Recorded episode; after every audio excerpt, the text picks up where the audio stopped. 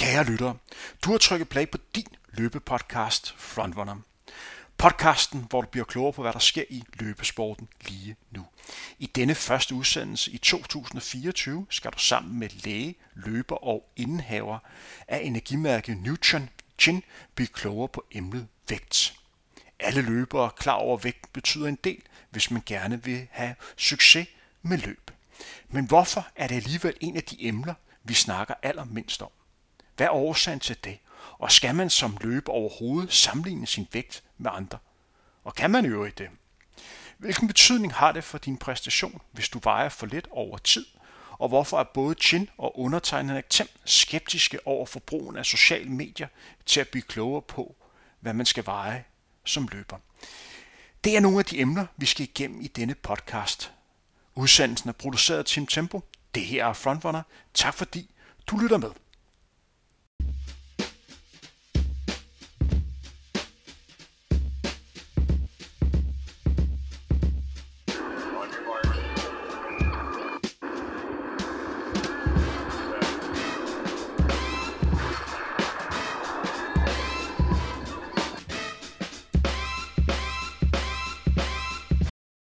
Med mig i studiet, ja, det kalder jeg min, min fornemme indretning her i min lejlighed på, på Islands Brygge, har jeg ingen ringer end læge Ching Wing Lung. Nu er jeg spændt på, har jeg udtalt navnet korrekt?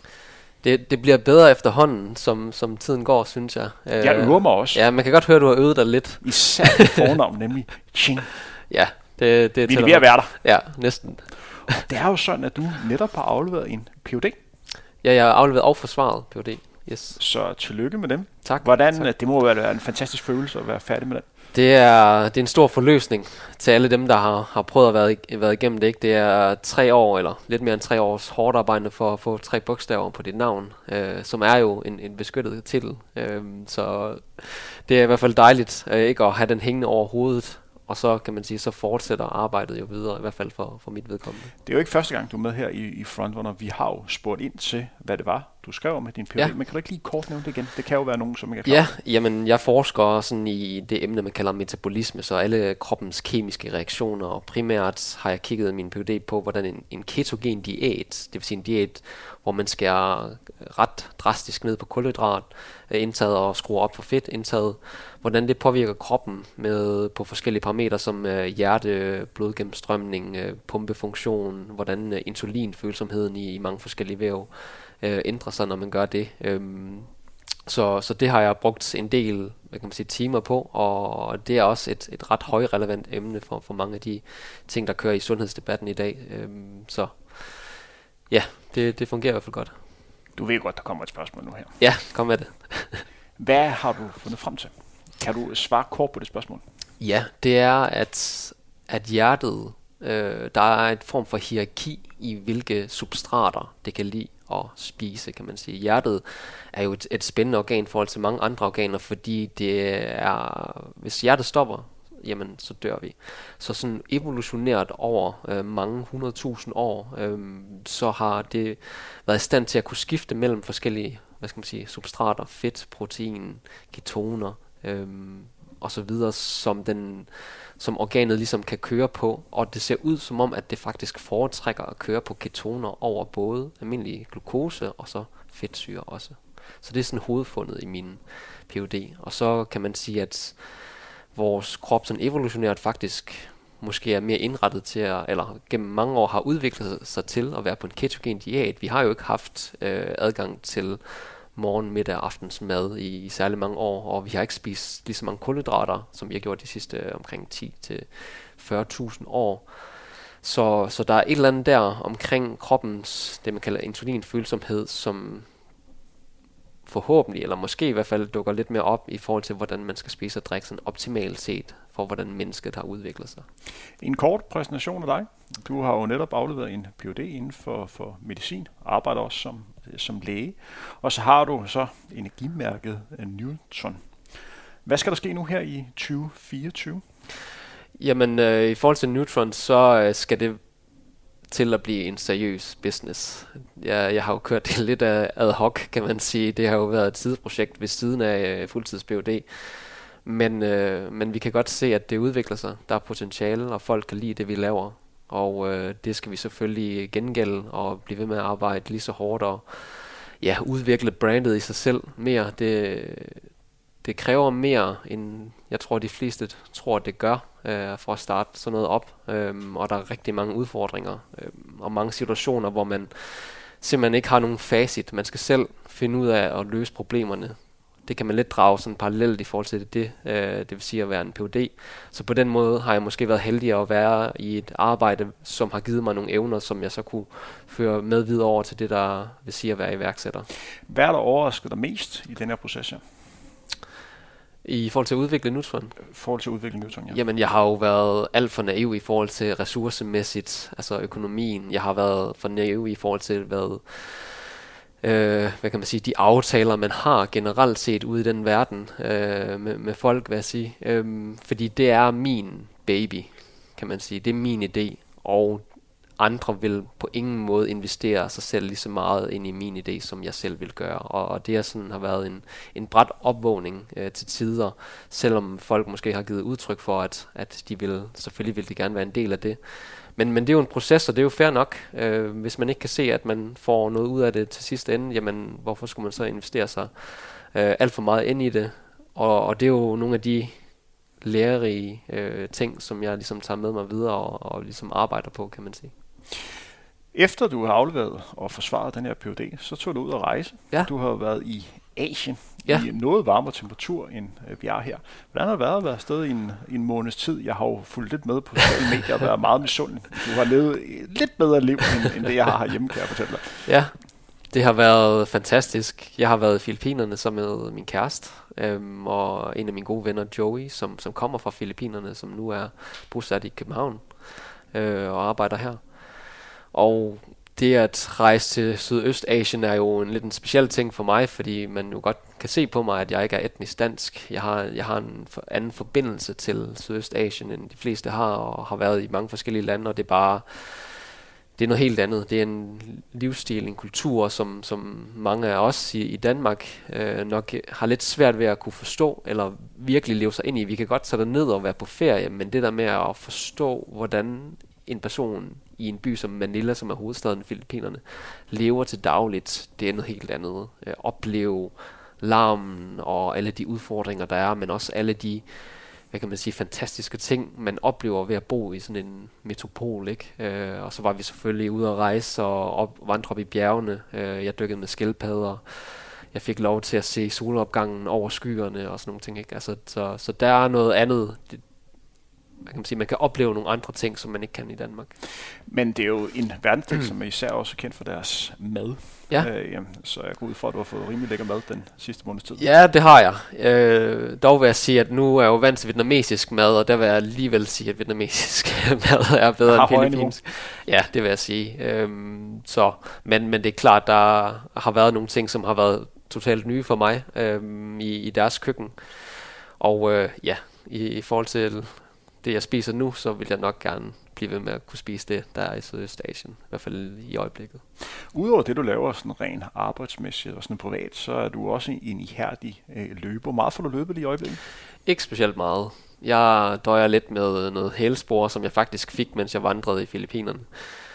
Men ellers så, så har jeg en home trainer, jeg benytter ret, øh, ret ofte, næsten hver dag. Og øh, ja, når stierne og miljøet i Aarhus, når de engang får ryddet ordentligt af, så, øh, så satser jeg på at komme, komme ud igen og, og nyde det. Men øh, den elitekarriere, jeg, jeg engang har drømt om, den er nok øh, afsluttet, inden den begyndte.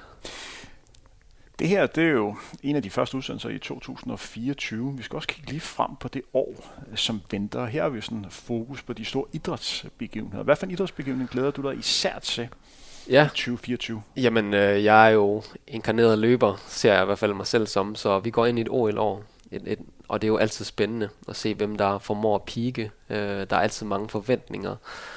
Og øh, jeg kan se, at World Athletics har, har skiftet lidt, øh, hvad kalder man det, strategi, så de har faktisk postet nogle, nogle billeder, hvor de sætter øh, atleter op mod hinanden, og ligesom for at skabe noget hype, eller nogle, øh, nogle øh, hvad hedder det, dueller, dueller som, som, øh, som kommer til at blive spændende. Så især på herrenes side øh, ved jeg, at de kommer til at sætte den gode Jakob op mod øh, Josh Kerr og Jack øh, Reitman også på 1500 meter, og så ja, 5000 meter er jo altid åben, fordi der er så vanvittigt mange hurtige øh, derpå. Og så må vi jo se, om den gode øh, Elliot Kipchoge kommer tilbage og, og vinder sit tredje OL øh, i streg.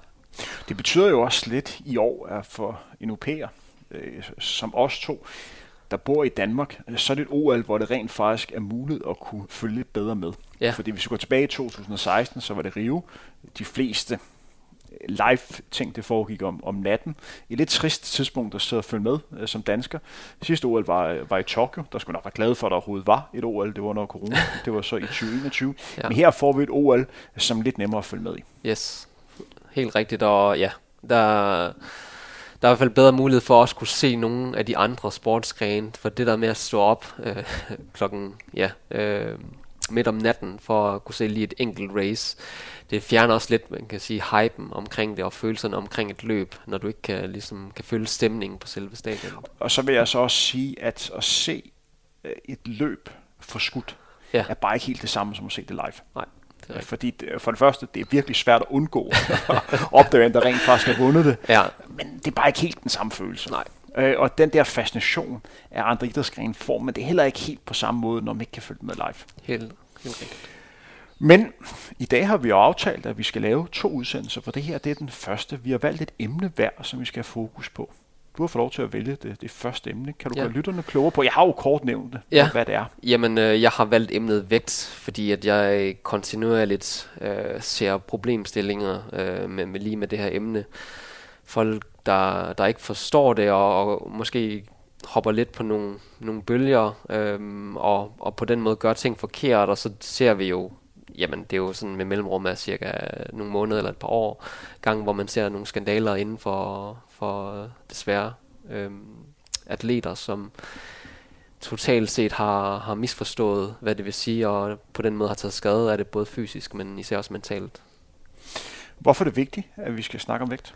Fordi det er noget, der fylder i alle elitesportsgrene. Det er noget, som rigtig mange går op i, og så er der andre, der måske ikke har så meget fokus på det.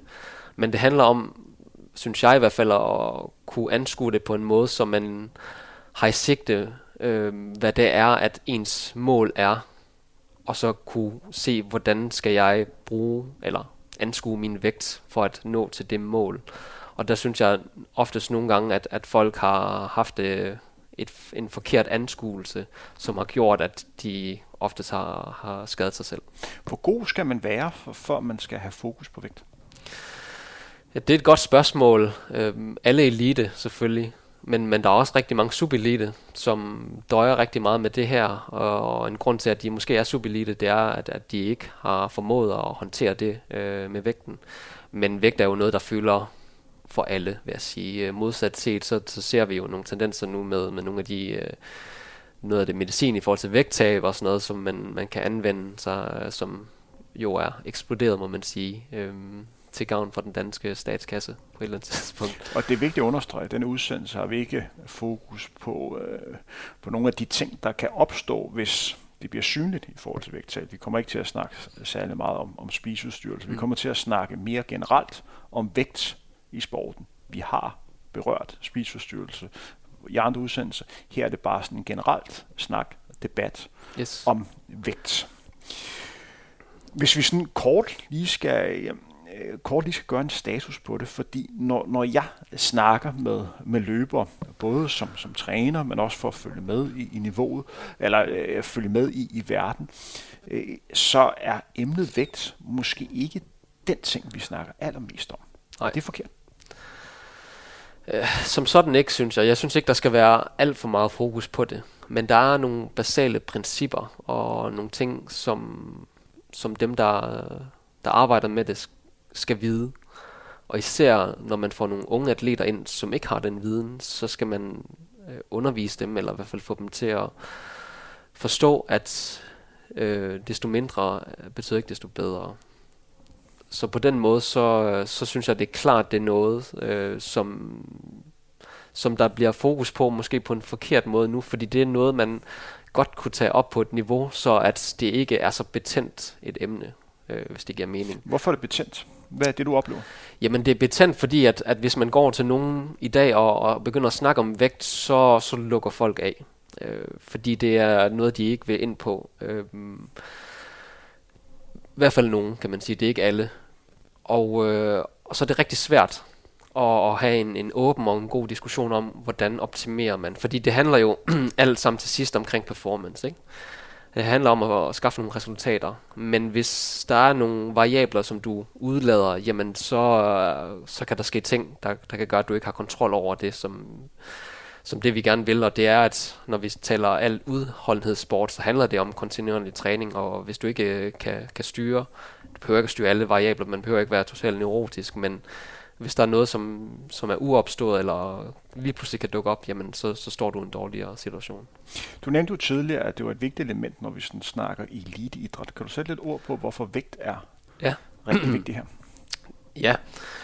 Jamen, generelt så er det jo rigtigt nok, at desto mindre du vejer, desto mindre vægt, en mindre masse har du at bevæge rundt øh, i forhold til en, en sport. Lad os sige, at man skal løbe en maraton. Men vægt, mindre vægt er ikke lige med en hurtigere tid, fordi der er nogle forskellige, hvad kan man sige, øh, grænser i vores krop, rent energimæssigt, rent opbygningsmæssigt, der tillader os at kunne øh, udøve det bedste. Og hvis den vægt bliver så lav, at det går ud over nogle af de her funktioner, så vil din performance gå ned samlet øh, modsat, så kan man sige, det er klart, at hvis du vejer for meget, jamen så vil du også øh, have mere masse at bevæge dig, øh, bevæge dig rundt med, og så vil det gå ud over din performance. Og så kan man sige, nu, rigtigt, vi kommer ikke til at snakke om, om spiseforstyrrelser, men så er der jo også det her, det menneskelige syn på det med vægt. Vi er, jo, vi er jo ikke robotter, så det vil sige, at den vægt, den måde vi anskuer os selv og vores egen vægt på, det vil også påvise, øh, eller påvirke os psykisk og psyken har om noget at sige noget omkring, hvordan vi performer. Ikke? Så, så, så på den måde, så, så hænger det alt sammen sammen. Hvordan finder man ud af, hvad der er en optimal vægt for en? Og kan man finde ud af det? Det kan man godt. Det handler om trial and error.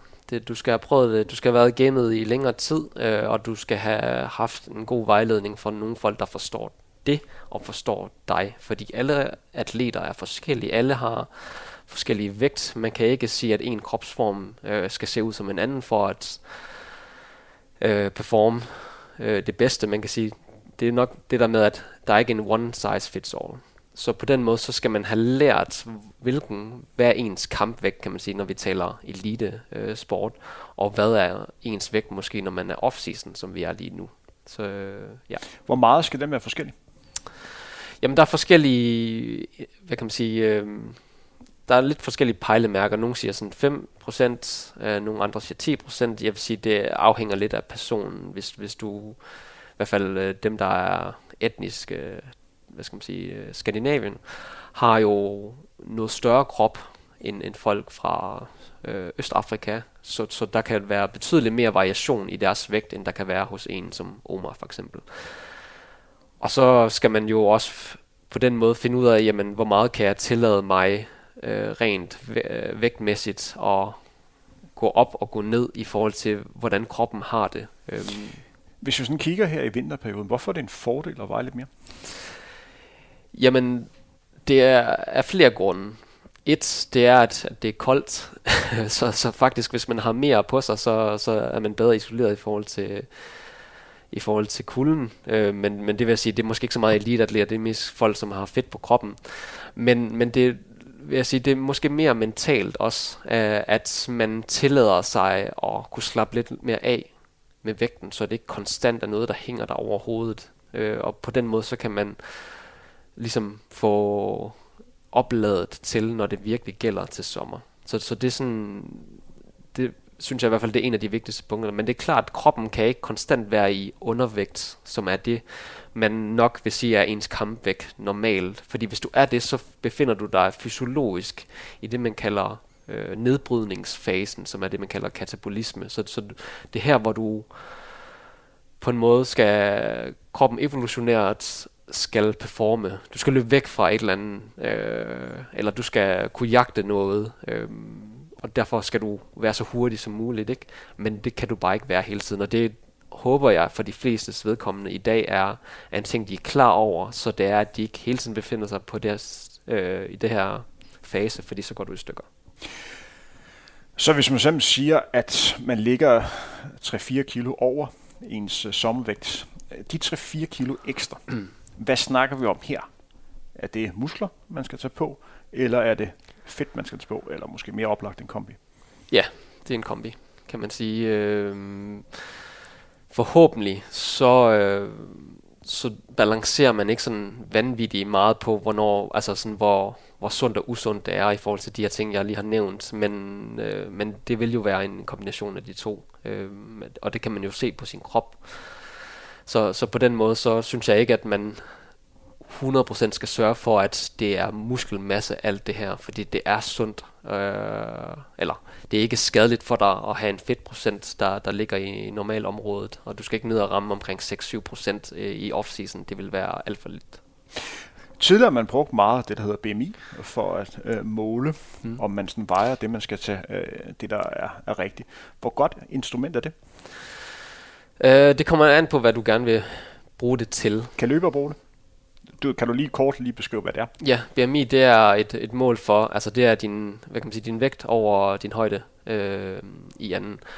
Så, så derfor så får man et, et mål for, hvor man sådan ligger rent proportionelt, kan man sige, øh, i forhold til andre. Jeg kan ikke helt huske grænserne, men det er normalt vægtigt, om det er omkring 21, 22, og så op til, jeg kan ikke huske, når man siger, at man er overvægtig, om det er 27 nu. Jeg tror, det er rykket lidt. Jeg tror, vi er øh, omkring 29. Okay, yes, så det er rykket.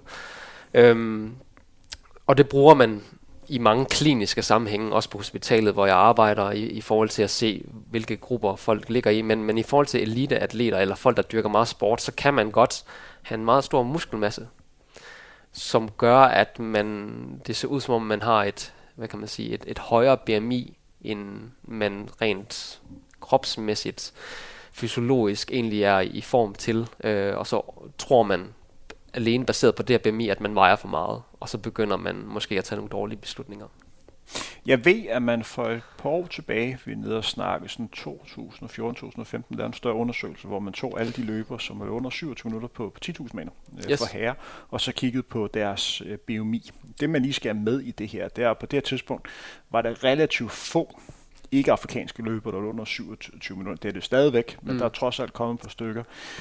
Øh, der fandt man ud af, at det optimale BMI der lå på sådan omkring 19,2-19,3 for, øh, hvad kan man sige, for dem, som er løbet under øh, hvad kan man sige, øh, 27 minutter på, mm. på en, på en 10.000 meter. Hvor at, igen, man typisk kunne se, at sådan rent højdemæssigt var der mange af dem, der lå på omkring sådan 1,60, 1,70, og så lå på de her omkring 60 øh, kilo, måske endda også øh, lidt under for, for, for mange af dem. Mm. Hvis vi sådan kigger lidt, på, uh, lidt historisk på det, og sådan går, går lidt tilbage for den her problemstilling omkring vægt, den her sådan, sådan forsigtighed i, hvordan man sådan skulle takle både for atleter og, og træner, det er jo langt fra nyt. Mm. Øh, når du kigger tilbage og sådan kigger lidt historisk øh, på det og sådan en kultur, hvorfor er det så svært? Jamen, det, her, det er jo svært, hvis man ikke har forståelsen for, nu, nu, nu brugte du ordet optimal vægt. Man kan sige, det er jo, i, i, i, den, i det eksempel, du bruger, det er bare et, et udsnit af, af de løber, der så har, har løbet under 27. Ja. Ikke? Altså, så, så ordet optimal vægt er, er et svært begreb, fordi optimal for hvad? Og sådan over tiden, øh, indtil nu, i hvert fald, så, så har man jo nok haft den forståelse, øh, at desto mindre, desto bedre. Og, og det tror jeg, det, det handler noget omkring menneskets psyke, hvordan vi sådan har forstået, øh, hvordan man skal performe bedre. Altså, der er jo stadigvæk folk, der kommer ind i løbesporten, de tænker bare, at de skal hjerne ud hver eneste dag og, og fuldstændig tage livet af sig selv på hver eneste løbetur. Det, og, og jeg ved ikke helt, hvad det, hvordan vi sådan rent, rent psykisk, hvorfor det er, de teorier kender jeg ikke, men, men der har jo været en eller anden forståelse for, at hvis du vejer mindre, så skal du flytte mindre, og så på den måde, så performer du bedre. Og, og det gælder jo for samtlige sport. Altså, vi har jo set det både i fodbold og, og svømning og så videre, ikke? Øhm, og ja, det er, jo, det er jo bare forkert, fordi den optimale vægt, hvis vi bruger det ord, er jo ikke et stadie, hvor din krop er udsultet. Det er en, den vægt, som du skal være i, når du står på startstregen, eller hvad, hvorfor en sport det nu er, og skal performe dit bedste. Og det betyder ikke, øh, at du skal være i så lav vægt som overhovedet muligt. Men når jeg kigger tilbage på min egen idrætskarriere, øh, så har vægt været et element, som jeg godt har været klar over har været, har været vigtigt, men også et emne, som jeg har, har følt ikke fulgte lige så meget, som for eksempel gjorde i andre idrætsgrene. For eksempel cykelsporten, hvor der var langt mere fokus på, hvor man kunne se, øh, cykelrytterne havde, havde fokus på at være nede og ramme den, den rigtige vægt, mm. før de sådan skulle toppe. Hvor jeg ikke følte, at det har helt været på, på samme måde noget, der var i talsat inden for, for, for sporten. Det var i hvert fald ikke rigtig noget, vi snakkede øh, så meget om. Så jeg tror, det er noget, man lidt mere selv øh, har, har gået med. Hvor mm. min fornemmelse er, at i andre idrætsgrene har man måske snakket lidt mere åben øh, omkring det. Er det det samme billede, som du også kan genkende til? Øh, jamen nu vil jeg sige, nu er hvis jeg havde levet for, hvad kan man sige, hvis jeg var født for 50 år siden, så kunne jeg måske have fulgt lidt, lidt mere med, men, men det er klart, jeg synes alligevel nu her i dag, at, at der er lidt mere åben snak omkring det. Der er nogle sportsgrene, især cykelsporten, som er noget længere fremme, på en del parametre i forhold til løb, øh, må man bare være en ærlig at sige. Og så kan man sige, at i forhold til det der med løb, så har vi jo den begrænsning, at det er en vægtbærende sport, så ofte så er folk bare gået i stykker, hvorimod så, så, så det der med at optimere vægt, øh, har man måske ikke kunne gøre så meget, fordi man alligevel er, er blevet skadet og ikke kunne dyrke sporten, hvorimod i cyklingen, der kan man virkelig se nogen, som cykler sig selv til skelet, altså sådan fuldstændig og ikke har en sund krop. Hvis vi sådan har lidt fokus på, at det ikke at have en sund krop. Hvis man kommer til at veje for lidt. Ja. For det gælder jo om, vi er hurtigt blive enige om, at det gælder om at prøve at ramme den optimale balance. Yes. Hvor man vejer så mindst muligt, men samtidig kan forme bedst muligt. Yes. Og finde den der, og ikke komme under. Hvad sker der for kroppen, hvis man vejer for lidt? Jamen, der, der sker forskellige ting. Øhm, og, og nu kan man sige, det eksempel, vi bruger nu, det er, når du er til konkurrencen. Ikke? Så, så det er den optimale vægt under øh, konkurrencesæsonen. Hvis du er undervægtigt, øhm, så, så begynder du jo øh, at tære på din krop. Men, men jeg vil sige, det der med at være undervægtigt, har man jo også set, og det er derfor, man stadigvæk lidt dyrker det, det er, at, at det fungerer, men bare i rigtig kort tid. Din krop er i stand til at kunne kompensere for, for lidt næring i, i måske et par uger, max. Og det er selvfølgelig forskelligt fra person til person, men så begynder din performance at dykke. Men, men det fungerer i kort tid. Men hvis du så begynder at gøre det i længere tid, jamen så er det så der, vi ryger over i den her, det man kalder den kataboliske tilstand. Kroppen begynder at tære på sig selv. Hvorfor gør den det? Jamen det er fordi, at den har et energibehov. Den har et basalt energibehov, og så oven i det, når du så dyrker sport hver dag, jamen så skal den energi komme et sted fra. Øh, oftest den energi, når vi dyrker sport, så er det i form af glukose, altså almindelig druesukker. Og så begynder kroppen jo at nedbryde sig selv. Det er både fedtvæv, men det er især også muskelvæv. Og det er der, hvor man så over længere tid begynder at se nogle, hvad kan man sige, nogle virkelig dårlige eksempler på det. Og hvis det så begynder at bevæge sig over i længerevarende uger, måneder, måske endda år, jamen så der begynder der at, at ske nogle øh, ting hormonelt i vores krop. Vi begynder at, altså når man er i den her kataboliske tilstand, så har man øget kortisol, det her stresshormon i kroppen, så, så man er rigtig svært ved at genopbygge sig selv igen, altså sådan at restituere. Samtidig så er der jo også alt det her med, især for kvinders vedkommende, omkring deres normale menstruationscyklus. Øhm, så på et tidspunkt, så har de ikke nok øh, østrogen øh, i kroppen, og det østrogen stimulerer jo knoglenydannelse, og så får de svage knogler. Det gør også, at de på et tidspunkt øh, ikke menstruerer, det man kalder amenoré, og øh, det er ikke særlig godt, fordi det kan påvirke din fertilitet lang tid ude i, i fremtiden, og det, og det ser vi jo også nogle eksempler på i dag, at, at kvinder, der har presset sig selv i, i så mange år i deres aktive år, at, at de har rigtig svært ved at få børn senere hen, øh, når det er, at, at de når til den alder. Så, så det, det er nogle af de ting, der ligesom sker. Og så kan man sige, jamen så er der alt det med, ja, nu har vi sat knoglerne, musklerne. Du bliver øh, en meget skrøbelig person, hvis du, øh, hvad kan man sige, hvis, hvis du er undervægtigt. Og så er der jo sådan noget med, kan man sige, hvis du ikke spiser nok, så er der noget med, at saltbalancen også bliver lidt påvirket, så man har tendens til at blive, øh, hvad kan man sige, svimmel, blodtrykket. Øh, du har svært ved at koncentrere dig. Det kan påvirke dit immunsystem. Det ser man også hos mange eliteatleter, som har presset kroppen i for lang tid. Det er, at de, de bliver ofte syge.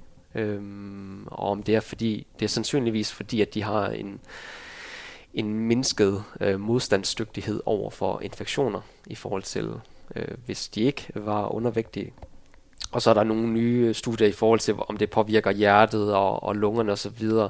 Men jeg vil sige, for mange af de her tings vedkommende, så er de faktisk relativt reversible. Så det vil sige, så snart at du går op i vægt igen og ligesom er i overskud, så kan vil du kunne omvende nogle af de hvad skal man sige, sygdomsudviklinger, du har haft i din krop. På nær det med knoglerne øh, og det med øh, fertiliteten hos kvinder til, til dels. Og så er der helt klart også igen det her, det, det, det psykiske aspekt i det, som, øh, som du har talt med andre omkring. Så, så det, vi, det vi snakker om nu her, det er, at ifølge hvad du lige sagde, så kan man godt i en relativt kort periode være lidt undervægtig for rent sportsligt at kunne præstere bedre. Det man så skal være opmærksom på, det er, at den tid er relativt kort, og derefter skal man op igen. Det lyder virkelig svært for atleten at administrere. Er det noget, som man selv er i stand til at kunne håndtere? Jamen, altså, det er jo et relativt spørgsmål, ikke? Der er nogen, der er gode til det, andre, der er dårlige til det. Hvis du er en ung, lad os sige en ung kvinde, øh, kommer ind i løbesporten, og du måske nailer et, et år, og så du så øh, tænker, jamen, det går da meget godt det her, og så fortsætter du bare samme stil, og så på, på et eller andet tidspunkt, så, så knækker man nakken på, på den måde, man ligesom har levet på. Det er så der, man sådan har, er kommet for langt ud, kan man sige, så og man, og man klarer det godt, jamen det, det kan man jo se på, på kroppen, hvordan den har det. Hvis du konstant er i smerter, konstant er træt, jamen så, øh, så kunne det godt være relateret til din vægt og hvor meget du spiser. Kan man snakke om et øh, ansvar her? Hvem er det, der har ansvar og sørge for, at de atleter de rammer det bedst muligt? Jamen det er jo de personer omkring atleten. Det er jo både, selvfølgelig er det atleten selv, men hvis du er en ung person, så ved du nok ikke øh, de her ting, som vi snakker om nu. Så, så ansvaret ligger jo også øh, hos træneren. Det øh, ligger jo også på øh, træningskammeraterne. Det handler jo også om forældrene og hvad kan man sige, familien og vennerne omkring den her atlet, som skulle være eller skal være i stand til at kunne håndtere det, hvis de kan se, at, at vedkommende er ude på en, på en glat bane. Tidligere, der fik du spørgsmålet om, om det var godt, at man snakker meget øh, om vægt, eller man hellere skulle ikke snakke så meget om det. Hvad er fordelen ved, at man har mere fokus på vægt, og hvad er ulemperne?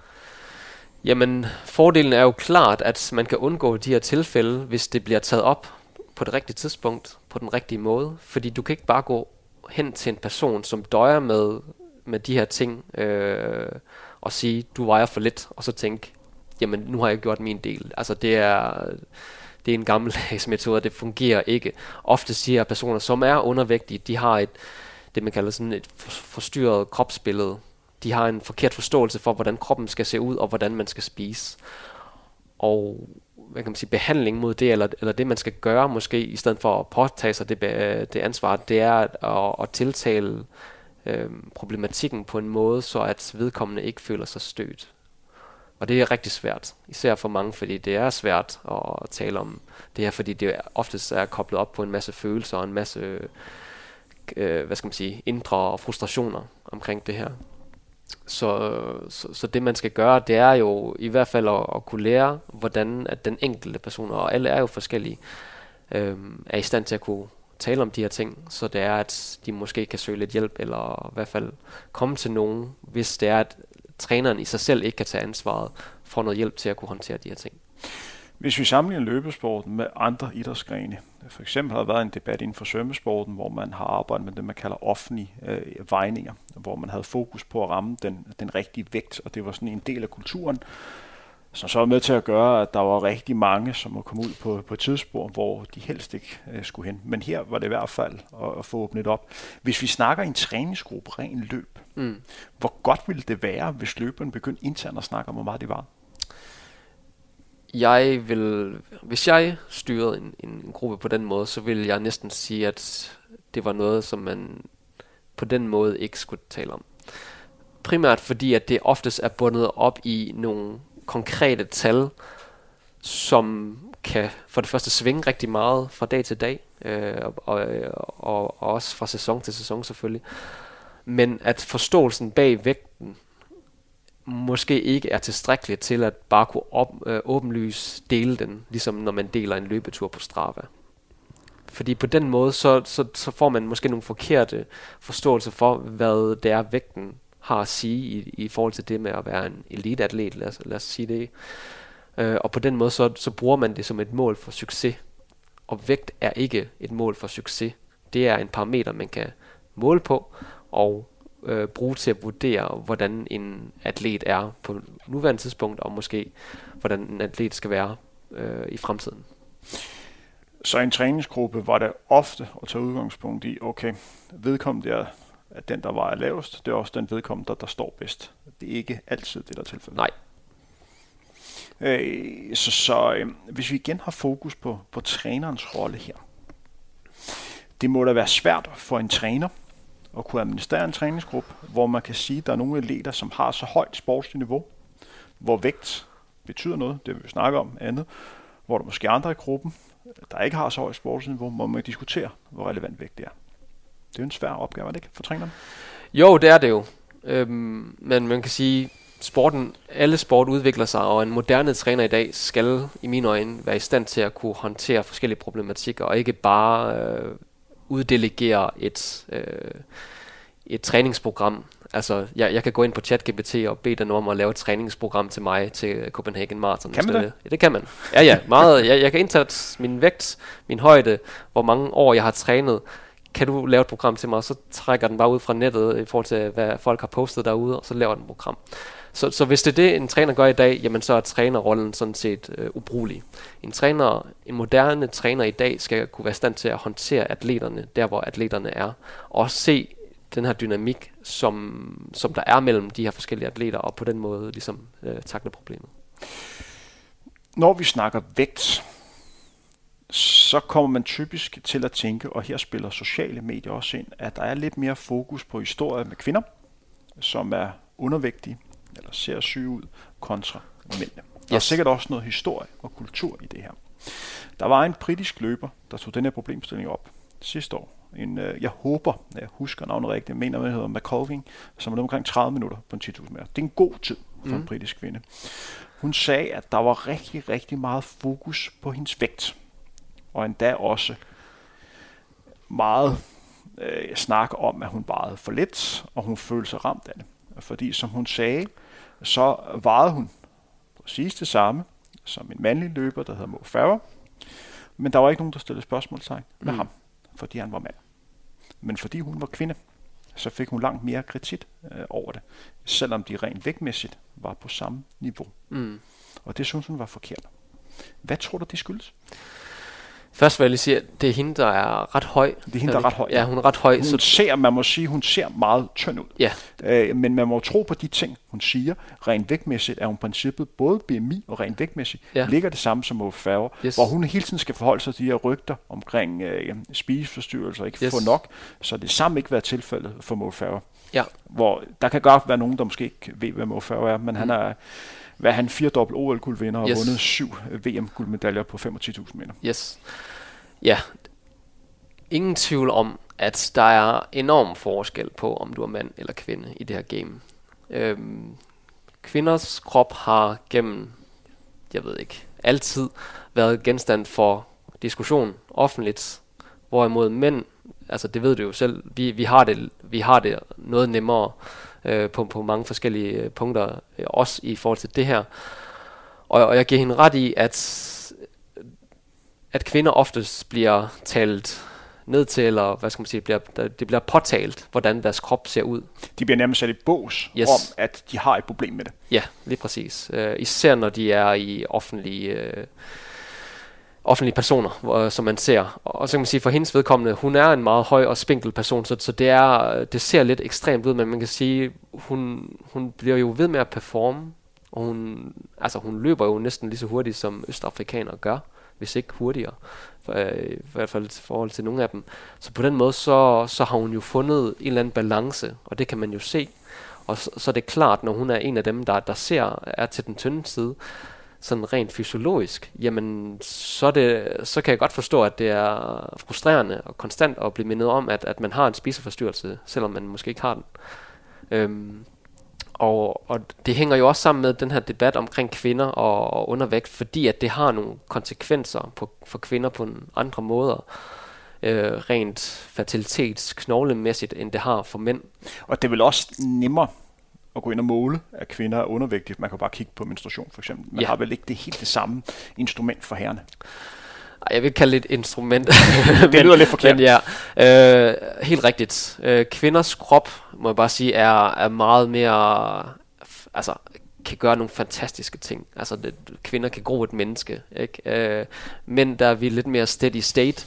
Øhm, og, og på den måde, så er, så er det lidt sværere at se, om, om folk er, er decideret undervægtige. Og så er der selvfølgelig nogle fysiske tegn derudover, man, man kan se på.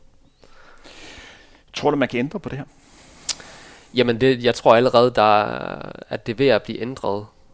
Øhm, altså, det, er jo, desværre er jo, som så mange andre ting, især på sociale medier, det er, at, at, at ting ofte skal gå i ekstremer. Fordi så har man en modsat boldgade, hvor man sådan siger, øh, at, at det er fuldstændig... Altså, at folk overhovedet ikke skal, skal blande sig, eller at man skal gøre alt muligt for at gå imod dem, som gennem historien har, har hvad kan man sige, har, har talt forkert om især kvinder, øhm, og på den måde cancel folk. Men, men det er klart, at, at der, der er mere fokus på det nu. Det er mere, det er nemmere at kunne dele ud omkring de her problemer. Der hvor jeg ser problemet, det er, at, at folk, hvad kan man sige, omtaler det, men så stopper den der. Fordi der skal også være en villighed til at lige at gøre det ekstra for at kunne både hjælpe sig selv, men også hjælpe andre. Og det at dele sin historie, det er fantastisk, og det er modigt at, at, at tale åbenlyst om det. Men, men det kommer ikke til at hjælpe fremtidige generationer, hvis der ikke bliver fuldt op på det, hvis det giver mening. Det, det behøver ikke nødvendigvis at være den enkelte person, men, men dem, der ligesom, lad os nu sige, at vi har en, en, en kvindelig løber, som, som har været igennem det her forløb og er trænet af en træner. Hvis den her træner ikke lærer af det her forløb og gøre det samme til fremtidige generationer, jamen, hvad, hvad, hvad skulle det så nytte, at, at den her kvindelige atlet har, har gjort det, øh, en indsats for at dele den her historie? Ikke? Så folk, folk skal sådan langsomt rykkes til at forstå, at det er en problematik, som man skal tage hånd om. Og så kan man sige, at det hele spektrum, hvis vi kigger, hvad er det, der er vigtigst i sidste ende, det er performance. Jamen, så er det også vigtigt øh, i dag, at folk har styr på det med vægten, fordi hvis de ikke har det, jamen så går det ud over deres performance til sidst. Og der kan man se, der, der er mange i dag, øhm, også, hvad kan man sige, amerikanere, som, som faktisk formår at, at ramme et eller andet sweet spot her, så, så mængden af mennesker, der er i god form i dag, eller niveaumæssigt er meget større, end hvis vi går 15-20 år tilbage. Ikke? Så det, det er som om, at der er flere, der ligesom lærer af de her ting, som man ligesom kan optimere. Øhm. Jeg må lige nævne, at i den her sammenhæng her under det, man kalder show notes i beskrivelsen af podcasten, kommer til at linke til to udsendelser, som jeg har lavet tidligere, som jeg mener er relevant i den her. Den, den, jeg har faktisk ikke lavet nogle af dem, kommer jeg lige i tanke om, men det er nogen, som er udgivet på vores kanal. Den første var en, som vi, vi lånte af noget, der hedder det norske det lange løb, som er en øh, podcast, som omhandler løb, som er den norske TV, eller tv-station, der NRK, der har lavet. Og her er det en snak med Karoline Krøvedal, ja. øh, som øh, fortæller om hendes øh, karriere. Hun prøvede, øh, prøvede igennem tilbage i 2005-2006. Hun har været til 10 verdensmesterskaber, og nu vundet tre europamesterskab øh, i cross. Hun har løbet 1431 på en femmer. Men hun fortæller historien om, hvordan hun rent faktisk blev bedre løber af og veje 10 km mere, end da hun øh, prøvet igennem. Mm. Hendes BMI er blevet større, øh, men hun har fået mere muskelmasse og kan holde til at træne mere. Mm. Øh, og det fortæller hun om, hvor vigtigt det har været for hende at have personer omkring hende, der har skubbet i den retning. Så det ikke kun var en snak om at veje så lidt som muligt. Fordi i Norge har de også den ting, som jeg blandt andet efterlyst i Danmark, det er, at man går ind og laver det, man kalder en screening af personer. Så personer, som der vejer for lidt, eller man kan have en mistanke om, at de er i gang med at udvikle noget, som ikke er særlig sundt. Her tænker jeg på en, en mental sygdom, at de bliver sat lidt i, jeg vil ikke sige bås, men i hvert fald bliver sat lidt ud af spillet, for at de lige sundhedsmæssigt ovenpå igen, for simpelthen at beskytte atleterne. Mm. Mm. Den her screening kunne jeg meget gerne se os i Danmark, simpelthen for at kunne hjælpe atleterne. Det er en rigtig god snak, så hvis man har lyst til at blive klogere på det emne, så hør den. Godt nok på norsk, men du kan sagtens forstå det. Derudover en udsendelse med Maja Alm, som er verdensmester i orienteringsløb, eller har været verdensmester, øh, verdensmester i orienteringsløb, har løbet 15-40, tror jeg, på, på en fem, og ganske fornuftig, øh, fornuftig tid.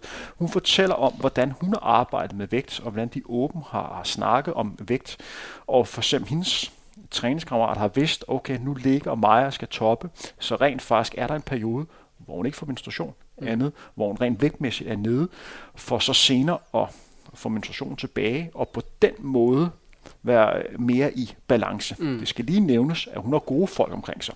Fordi hun har været blandt de bedste i verden, hvis ikke den bedste. Så hun har haft eksperter, som kunne rådgive i det.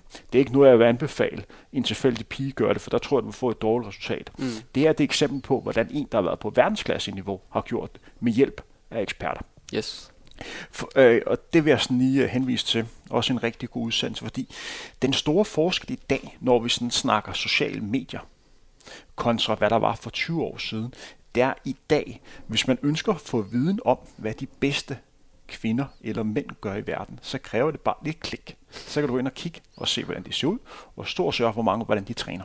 Yes. Det kunne du ikke på, på samme måde, så det vil sige, at den information er relativt nem at få. Og, og derfor er et emne som vægt som noget som træner, som jeg synes, du bliver nødt til at forholde dig til. Og det er også det, du siger, fordi hvis atleterne rigtig gerne vil være gode, så tager det ikke lang tid for dem for at finde ud af, at vægt er et vigtigt element her. Mm. Og hvis trænerne ikke vælger at tage snak med dem, så finder de bare ud af det selv. Mm. Så på den måde bliver træner nødt til at forholde sig til, hvad er min rolle i det her, til at kunne klæde de atleter bedst muligt på. Ja, og man kan sige, lige det med sociale medier, så er der jo rigtig meget information derude, og man bliver jo konstant bombarderet med det ene og det andet, at man skal spise på den måde, man skal sove på den måde, man skal træne på den her måde. Og det går bare tilbage til, til det, jeg sagde før, at der er ikke en one size fits all. Så på den måde, så er det rigtig svært at overføre noget fra noget, du læser. Altså for eksempel øh, har vi jo en af de store omtale, samtaleemner her i efteråret, det var, hvor mange kilometer Kelvin Kiptum løber. Ja, han løber over 300 km om ugen. Og så, det nægter jeg tro. Øh, det tror jeg simpelthen ikke på, at han ikke løber. Blandt andet, ikke? Altså, at, at, at, at det, sådan noget, det florerer på sociale medier, så alle, hvad skal man sige, unge up and coming maraton løber måske tænker, jeg skal også op og løbe 300 km om ugen. Det er jo ikke realistisk. Altså, de, flere, de færreste kan jo endda holde til 200 km om ugen, ikke? Så, så på den måde, så er der rigtig meget misinformation, men der er også rigtig meget information, som, som ikke er brugbart. Men hvordan skulle man vide det som, som en ung person? Øhm, og, og hvis du ikke bliver vejledt i det af en, som har bedre forstand på det, som en træner, eller hvad kan man sige, de personer omkring dig, jamen så kommer du til at gå til nogle, til nogle, øh, til nogle medier, som, som kommer til at forstyrre dit billede af, hvad det vil sige, og hvad det vil kræve at, at være en eliteatlet det er ikke noget, som helt passer på, på dagens emne, men lad os alligevel øh, tage den en, en, en lille smule, nemlig øh, Kelvin øh, Kiptum. Ja. Fordi på mange måder tror jeg, at det er en løber, der skriver sig ind i historien med rigtig, rigtig store bogstaver, fordi enten bliver han den første løber, der nåede to timer på maraton. Ja. Og det kan meget vel være til Rotterdam Marathon. Eller så bliver han løberen, der nok er med til at skabe en af de største skandaler der har været i løbesporten. Fordi vi snakker om en løber, der tilbage i, i 2022, indtil i starten af december, der var stort set ingen, der kendte ham. Nej. Altså, jeg tilfældigvis så fandt jeg et løb, hvor Mo Farah satte øh, verdensrekord på, øh, på hvad kan man sige, teamløb på banen tilbage ja. i Bruxelles, tilbage i, i 2020. Dengang var Calvin Kiptum med som har fra starten. Jeg, jeg fandt tilfældigt okay. og tænkte, ja. hold da ferie, det var ham der ligger løbet. Jeg havde jeg fuldstændig glemt. Jeg anede ikke, hvad det var. Altså, det var. Og så i 2023 løber han løbsrekord i London, hvor han løb som motorcykel de sidste 15 km, og så smadrer han verdenskorten i, øh, i Chicago. Og så kommer de der øh, snakke om hans træning, hvor udover han ligger og løber omkring 300 km efter sine, så har han også to dage om ugen, hvor han ligger og løber lange ture omkring sådan 40 km i nærheden af hans maratonfart. Hans maratonfart er 2,52. Og gøre det i hans hjemby øh, i Kenya omkring, øh, hvad er det, sådan 1800 meters højde, det er vanvittigt. Ja. Det er sindssygt vanvittigt, ja. og sætter så stor krav på ordentlig re- resolution. Jeg nærmest så og tænkt, altså det her, det er jo altså, det er så ekstremt. Og den måde, han løber på, er også bare ekstremt. Mm. Øh, fordi alt, øh, Kipchoge er mere en løber, for der er bare kontrol. Han mm. virker bare som kontrolmennesker. Når Kipsom løber, så kører alt på, mand. Ja. Hovedet kører, armene kører, benene kører. Han minder om sådan en, øh, kender du godt sådan en computerspil, der på tidspunkt på sådan en iPhone, hvor man kunne sidde sådan tryk helt vildt, ja. for de sådan kunne løbe stærkt. Ja, ja, ja. Han minder lidt om sådan en der. Ja. Så på den måde, han er bare ekstrem. Så på den måde, jeg glæder mig til at se, fordi lige meget hvad der nærmest kommer til at ske. Fordi at vi to sidder ikke og snakker om doping her, men vi kan jo nok ikke helt afvise, at der måske er lidt i den retning, fordi det han laver er bare så ekstremt. Ja. Og, og selvom han har taget doping, øh, jeg har stadig også det mistænkt, at mange af dem, han ligger og kurerer med, også er dopet. Mm. Så på den måde er han stadigvæk ekstrem på en eller anden måde, medmindre mm. han tager noget, som de andre ikke har taget. Så han skriver sig bare ind med kæmpe bogstaver, mand. Ja, og så må man give ham alligevel, han formår jo at performe hver gang. Altså, der, der, altså det kan godt være, at du har det fysiske med, men det mentale, men, men problemstillingen her, det er den misinformation, der kommer ud til de unge atleter. Det er rigtigt. Det er rigtigt. For, for det er jo det, at der er tråden over til den snak, som vi har øh, i forhold til vægt, det er, at der er nogle unge mennesker, som sidder og tror på det her. Ja, og især det med vægt og udseende af krop og kropsforståelse, det er jo det fylder jo næsten alt på sociale medier. Så, så, så det er ja, det er meget betændt. Og jeg, jeg tror sådan generelt set, hvis jeg skulle råde nogen, så vil jeg sige, lad være med at bruge sociale medier til at få råd om noget som helst øhm, i forhold til vægt og performance. Du kan godt, du kan godt øh, blive øh, motiveret, inspireret af, hvad andre gør, men hvis du virkelig skal lære noget, jamen så skal du søge mod andre kilder. Om det er, hvad kan man sige, øh, deciderede folk øh, i den lokale klub, eller om det er folk, der er etableret på nettet, måske, som, som har nogle læringsplatforme, eller om det er bøger, hvad ved jeg, det, det findes, der findes så meget derude, men lad være med at bruge Instagram Reels og forskellige opslag som læring for, hvordan du skal anskue dig selv og din, din vægt. Så vi skal slutte dagens udsendelse af med at komme med nogle guidelines yes. til jer løber, der sidder og hører med, hvordan de bedst muligt skal gøre. Du har nævnt noget her. Er der andre ting, vi lige skal fremhæve? Jamen, bare for at opsummere.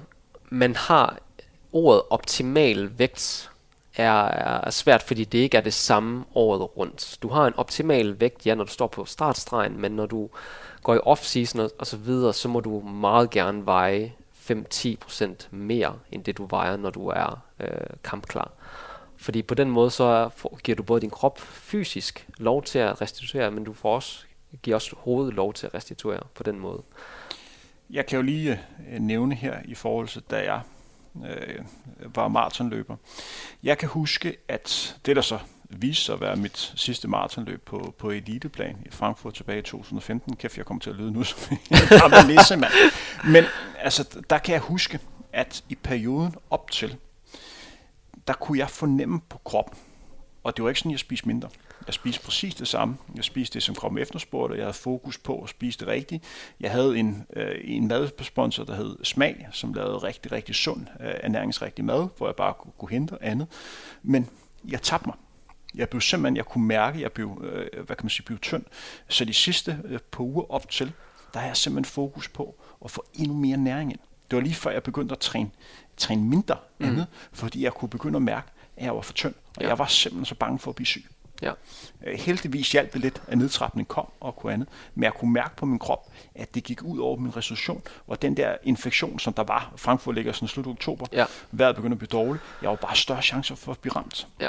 Øh, så, så der kunne jeg bare fornemme her, jeg kunne mærke på min krop, det var hårdt for mig at komme igennem ja. øh, træningen. Og det var noget, der nok er kommet, fordi træningen blev lidt mere intensiv. Men der kunne jeg simpelthen mærke, at min resolution blev dårligere. Jeg løb ganske øh, fornuftige tider, men jeg kunne mærke, at det var hårdt for mig at blive klar til de forskellige pas. Ja, og det, det er jo den der, hvad kan man sige, den der fornemmelse, man har i kroppen som atlet, når man har været i gamet i længere tid, ikke? så man, man lærer den der balance, og kan simpelthen mærke, det her det er for meget, det skal jeg ikke gøre. Og så træffe, baseret på de signaler, man får fra kroppen, træffe de rigtige beslutninger, så at du er klar og frisk på startstregen. Det skal så også lige siges, at, øh, at noget af der, hvor jeg blev klar over det andet, det var, at jeg kan huske, at min mor havde rundt fødselsdag på det tidspunkt. Og jeg holdt, øh, holdt tale, det skal ja. jeg nu gøre som den gode søn. Så lagde jeg et billede op, og der var der nogle af mine kammerater, som kommenterede på det billede, skrev til mig, Henrik, du ser sgu begynde nu at se sgu for tynd ud. Altså, og, og, og der byer jeg sgu, fordi det var løber, eller og nogle af dem var også løber, men personer, som, øh, hvor det gjorde sgu indtryk, det de sagde. Mm. Altså, hvor jeg sagde, okay, ja, I er sgu nok ret. Jeg skal nok have lidt mere fokus øh, på det. Fordi ellers så er man meget som løber forholde sig til, okay, det går jo meget godt. Man er jo godt løbende. Man kan acceptere mange ting, hvis man løber godt. Mm. Ja, ja. øh, og så kan man glemme mange ting, Sådan fordi øh, ja, tingene spiller. Ja. Øh, men senere fandt jeg så også ud af, efter de har sagt det, at øh, der begyndte jeg at tænke på det første om, at jeg kunne mærke på min krop, at min restitution simpelthen blev dårlig. Ja. Ja, og, det, og det, det går jo ud over kroppen, hvis du er i den her katabole tilstand, og ikke kommer over i det anabole, hvor du sådan genopbygger dig selv. Men vi var i gang med øh, ja. højdepunkterne, hvad kan man sige, headlines for Ja, så, så man kan sige, vægt svinger, det skal det, fordi sådan, sådan er vores krop øh, opbygget eller udviklet øh, til at gøre. Så lad være med at have for meget fokus på en rigtig vægt. Det, det findes ikke, øh, med mindre du gerne vil, vil ødelægge dig selv, kan man sige. Og så kan man i forhold til det der med, med vægten i sig selv, og kunne tale åbent om det. I hvert fald vide, at der findes kanaler i dag. Hvis man, hvis man laver en Google-søgning, så, så kan man se, at der er forskellige foreninger, hvor man kan få hjælp til det her. Ellers så skal du som person tage fat i de personer, du stoler på. De personer, du ved, øh, som du kan tale med omkring det her. Lad være med at bruge sociale medier som et sted, hvor du kan få anerkendelse for, hvordan din krop ser ud, eller hvor lidt du vejer. Og det er måske for mig personligt en, en utilfredshed, eller måske ja, øh, med hvordan sociale medier, vi, vi, vi ser nogle virkelig dårlige til, øh, eksempler på unge mennesker, som, som ser altså, synligt sygelige ud, hvor voksne mennesker kommenterer, hvor, hvor meget øh, vedkommende stråler, eller ej, hvor ser du så godt ud, og sådan noget. Øh, sociale medier er et rigtig dårligt medie til at få anerkendelse for den måde, din krop ser ud på. Fordi det vil bare forstærke de her dårlige tendenser, eller den her dårlige spiral, som du er inde i. Så hvis du virkelig skal have hjælp, så tag fat i nogen, der har forstand på det, eller nogen, du kan stole på. Øh, fordi og, ellers, ja. og en opfordring til trænerne om at sætte sig ind i det. Ja, helt sikkert. Øh, det, det skal de. Hvad med holdkammeraterne? Det, det er jo svært, fordi selvom vi i Danmark stadigvæk er, ikke er så mange personer, så er der stadigvæk konkurrence. Øhm, og, og gå til andre med de her ting, det, det kan godt være svært, fordi at man måske ikke har samme opfattelse af, hvordan det her med at være konkurrenter slash holdkammerater er. Så, øh, så med mindre det er nogen, der måske tidligere har været åben omkring det her, og man ved, man kan gå til, så, så kan det godt være svært. Men, men det er selvfølgelig op til den enkelte i, i det tilfælde at vurdere. Fordi det, man skal huske, det er, at man kan ikke sammenligne vægt med hinanden, og det med at veje mindre er ikke nødvendigvis indikator for, at man også løber stærkere. Nej, altså... Til en vis grad. Ja, altså, jeg kommer jo aldrig ned og veje det som Omar. jeg kommer til at veje, selvom hvis jeg gerne vil være elite. Hvis jeg, hvis jeg gør det, så vil jeg uh, totalt smadre min krop, og jeg vil uh, udvikle mange uh, forstyrrelser i min opfattelse af, hvad det vil sige at, at, at være mit bedste, kan man sige. Så Men det er jo også vigtigt at understrege her, at ja, vægt er en vigtig element, hvis man gerne vil præstere godt. Ja, men jeg tror, det jeg prøver at sige, det er, at vægten skal nok være højere, end man gennem... Umiddelbart tror. Ja, eller ved. Den ja. skal være højere, end hvad man har gjort for rigtig mange personer gennem tiden, gennem næsten alle sportsgrene, for at man har en optimal vægt øh, for at kunne præstere. Fordi det er jo det, der gælder i sidste ende. Vægten for de fleste skal nok være lidt højere, især i de tidspunkter, hvor vi er nu. Chin, er der nogle ting, som du synes, vi mangler at komme ind på? Jeg synes, vi har dækket de fleste ting ret godt. Skal vi så ikke lukke ned? Det synes for, jeg. For dagens udsendelse. Så vil jeg gerne sige tak til dig, Chin, fordi du har lyst til at gøre lytterne her på Frontrunner klogere på emnet Øh, vægt. Mit navn er Henrik Thiem. Vi høres ved igen inden længe. Du har lyttet til en episode af Frontrunner. Ved du, at det kunne gøre en kæmpe forskel for os på Frontrunner ved at dele den udsendelse på de sociale medier eller anmelde os der, hvor du hører denne udsendelse? så kan vi komme ud til endnu flere løbeglade lyttere og forhåbentlig producere endnu flere udsendelser. Tak fordi du hørte med. Det her var Frontrunner.